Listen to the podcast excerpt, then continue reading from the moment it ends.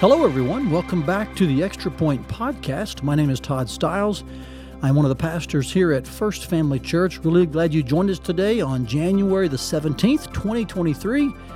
And uh, the Extra Point Podcast, of course, as we say every time, is an opportunity to get some extra insight, some deeper application, some further observation regarding the text from which we preached last week. And of course, last week uh, we looked at 1 Timothy chapter 3, verses 1 through 13.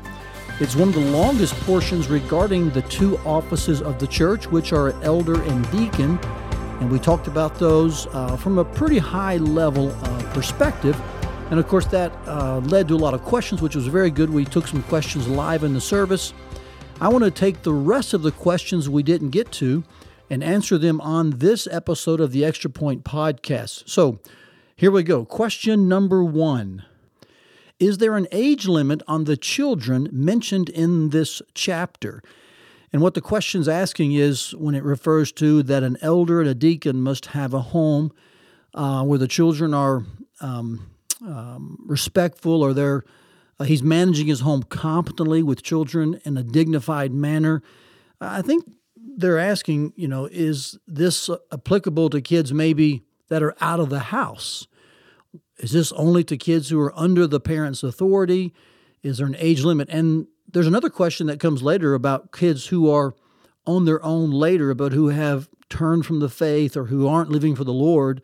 They're living in disobedience to the Bible. Would that apply to a man who is an elder who wants to be an elder? So let me just address that I don't think that there is an age limit specifically mentioned in the Bible. However, I do think the implicit understanding is that it's children within the home of this elder under his authority.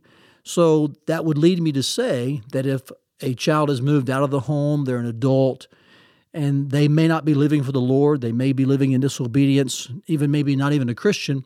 I don't think a child outside of the home as an adult would apply to an elder who wants to be, um, who is an elder in that church.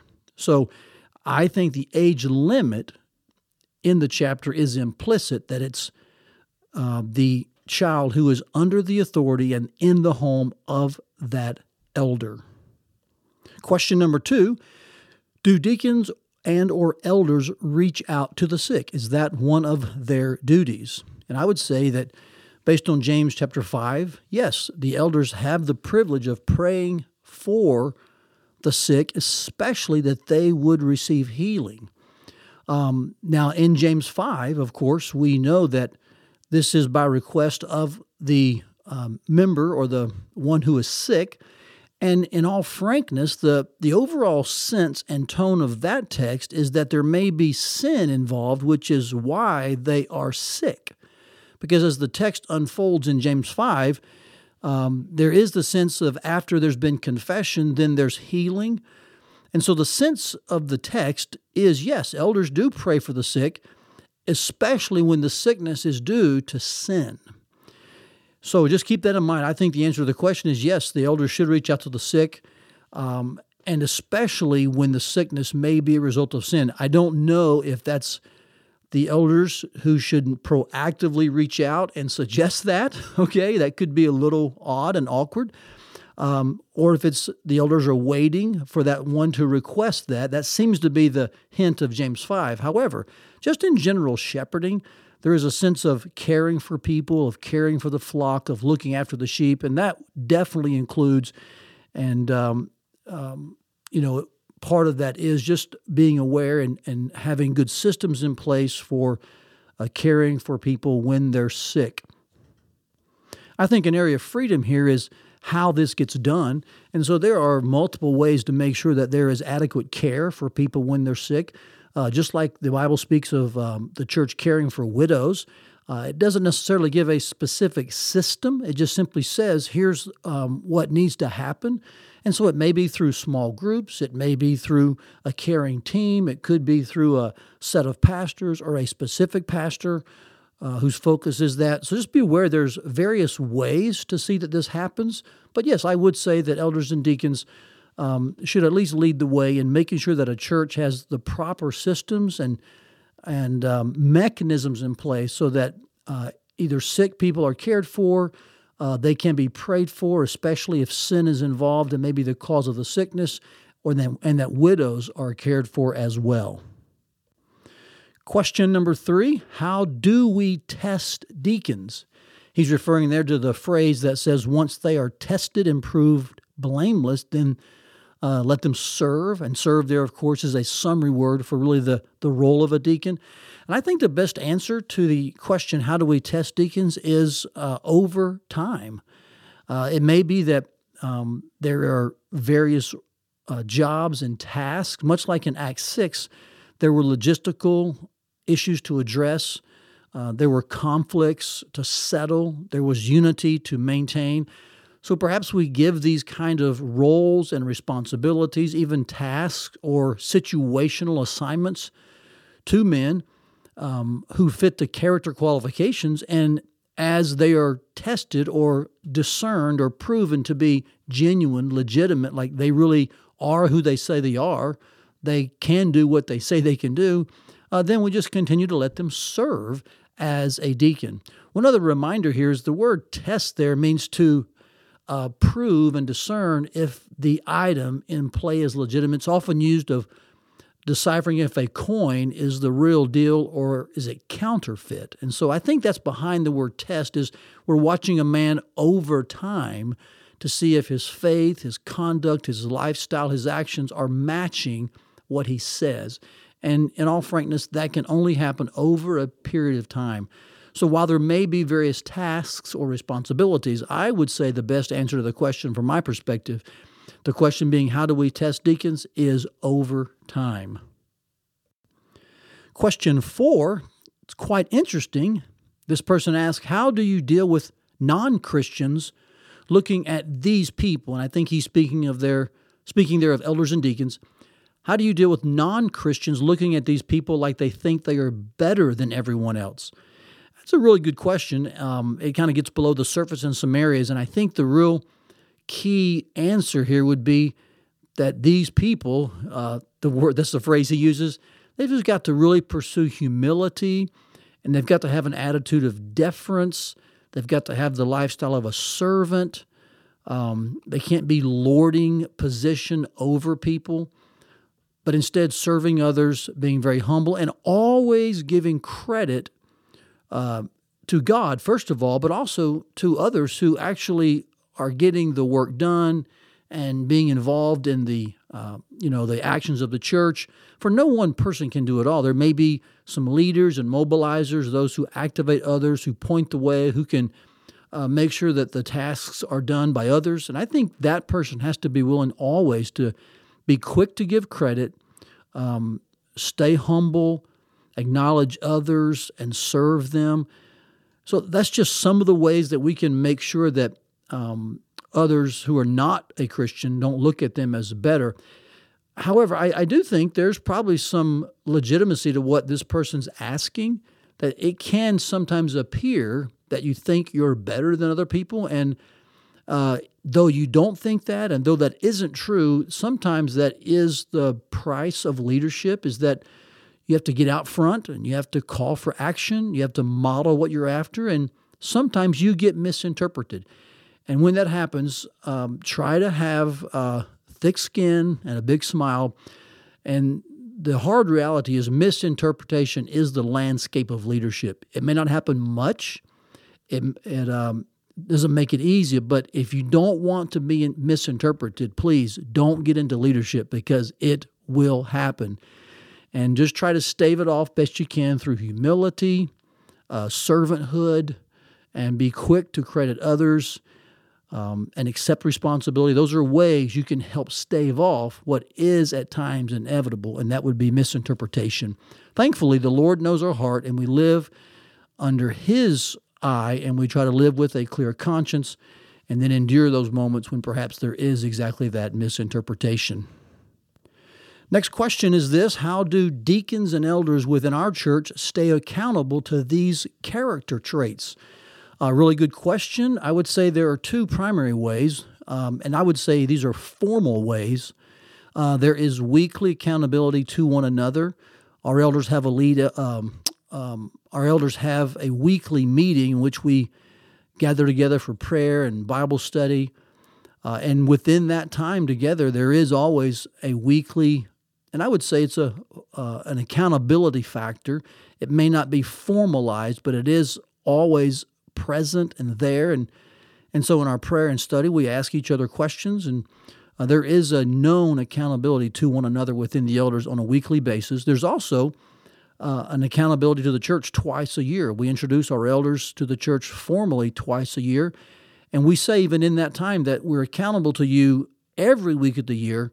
But on these uh, two opportunities, we want you to see the elders, we introduce ourselves to you, be available to you, and commit to serving you and, and the Lord's purposes in this church.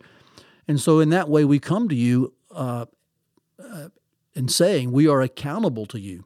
So look at us, watch us, and then talk to us if you see things that are not in keeping with the Word of God. So those are two formal ways. Same thing is true with our deacons. They have regular meetings. RJ is our lead deacon. He answers and meets with the elders as well. And so th- there's some accountability within that team, and they also are introduced twice a year. And the informal way is just that uh, there is a culture at First Family that uh, plurality matters. And so, though there are those with greater influence, there isn't an elder with greater authority. There's not a deacon with greater authority. There is a plurality in play. And I think that's uh, just embedded into our culture. And so, our congregation, even our elders and deacons, our staff, they know that. And they can go to any of our elders at any time and maybe express a concern. Um, I would advise our congregation to be aware of what the scriptures say, though, if you sense that there is a character flaw in an elder, um, go to them personally first. If, let's say, that doesn't go well, or for some reason that can't happen, the Bible does say that you can't receive a charge against an elder except in the presence of two or three witnesses. So I wouldn't go to an elder or someone else alone. I would take someone with you to make sure there's good accountability in your questions and conversation. And here's the next question Is the fall and judgment in verse 6 pointed out because the fall of an elder may cause the fall of others who are under that elder's leadership? Um, I think the gravity of the situation is pointed out in the text uh, because, first of all, James also echoes that those who teach are under a, a more strict judgment. It has the same weight here in this chapter that we should be careful uh, how quickly we appoint someone, how uh, quickly someone serves in these roles, because there is a gravity to that influence, to their authority. And if they're not ready for it, then they could lead wrongly, and that affects others. I don't know if I would agree that the fall of an elder would cause the fall of others. I would say perhaps the sin or the fall of an elder would contribute, perhaps, to the fall of others. And, you know, every man must bear his own burden. Um, and so I just would encourage you. This passage about the fall and judgment pointed out, and the um, exhortation not to uh, you know install a man into these roles too quickly is because there's gravity and severity, uh, and there there's a, a, heightened awareness that these positions, these roles, these uh, places of leadership, these offices, they have a lot of influence, and so we want to use that correctly, biblically, humbly and so make sure the right men get in those roles. Uh, those offices used wrongly, no doubt, could contribute to the fall of others and to the harm of others. And that's the last thing any of us would want. So I think he's pointing that out in the text, yes, for sure, much like he does in the book of James. Just two more questions to go. Here's the next to last one Can a woman be an elder? And we believe that the Bible lays out in 1 Timothy chapter 2 uh, that the office of elder is reserved for qualified men. Uh, that's who the Lord instructs to teach and have authority. And so that's how we see those scriptures. And so, no, a woman, we believe, can't be an elder in that way. Uh, some have asked, can a woman be a deacon? And, you know, opinions on that are split. I don't see a biblical restriction on it or a mandate for it. I think there's people who dif- who can differ on that, and um, that can be a disagreeable item, but here's the difference between the two. A woman can't be an elder because it would be an authoritative teaching position in the church, and the Bible prohibits that for women. But there is no such language regarding uh, a deacon's role. And so those who feel the women can be deacons, sure.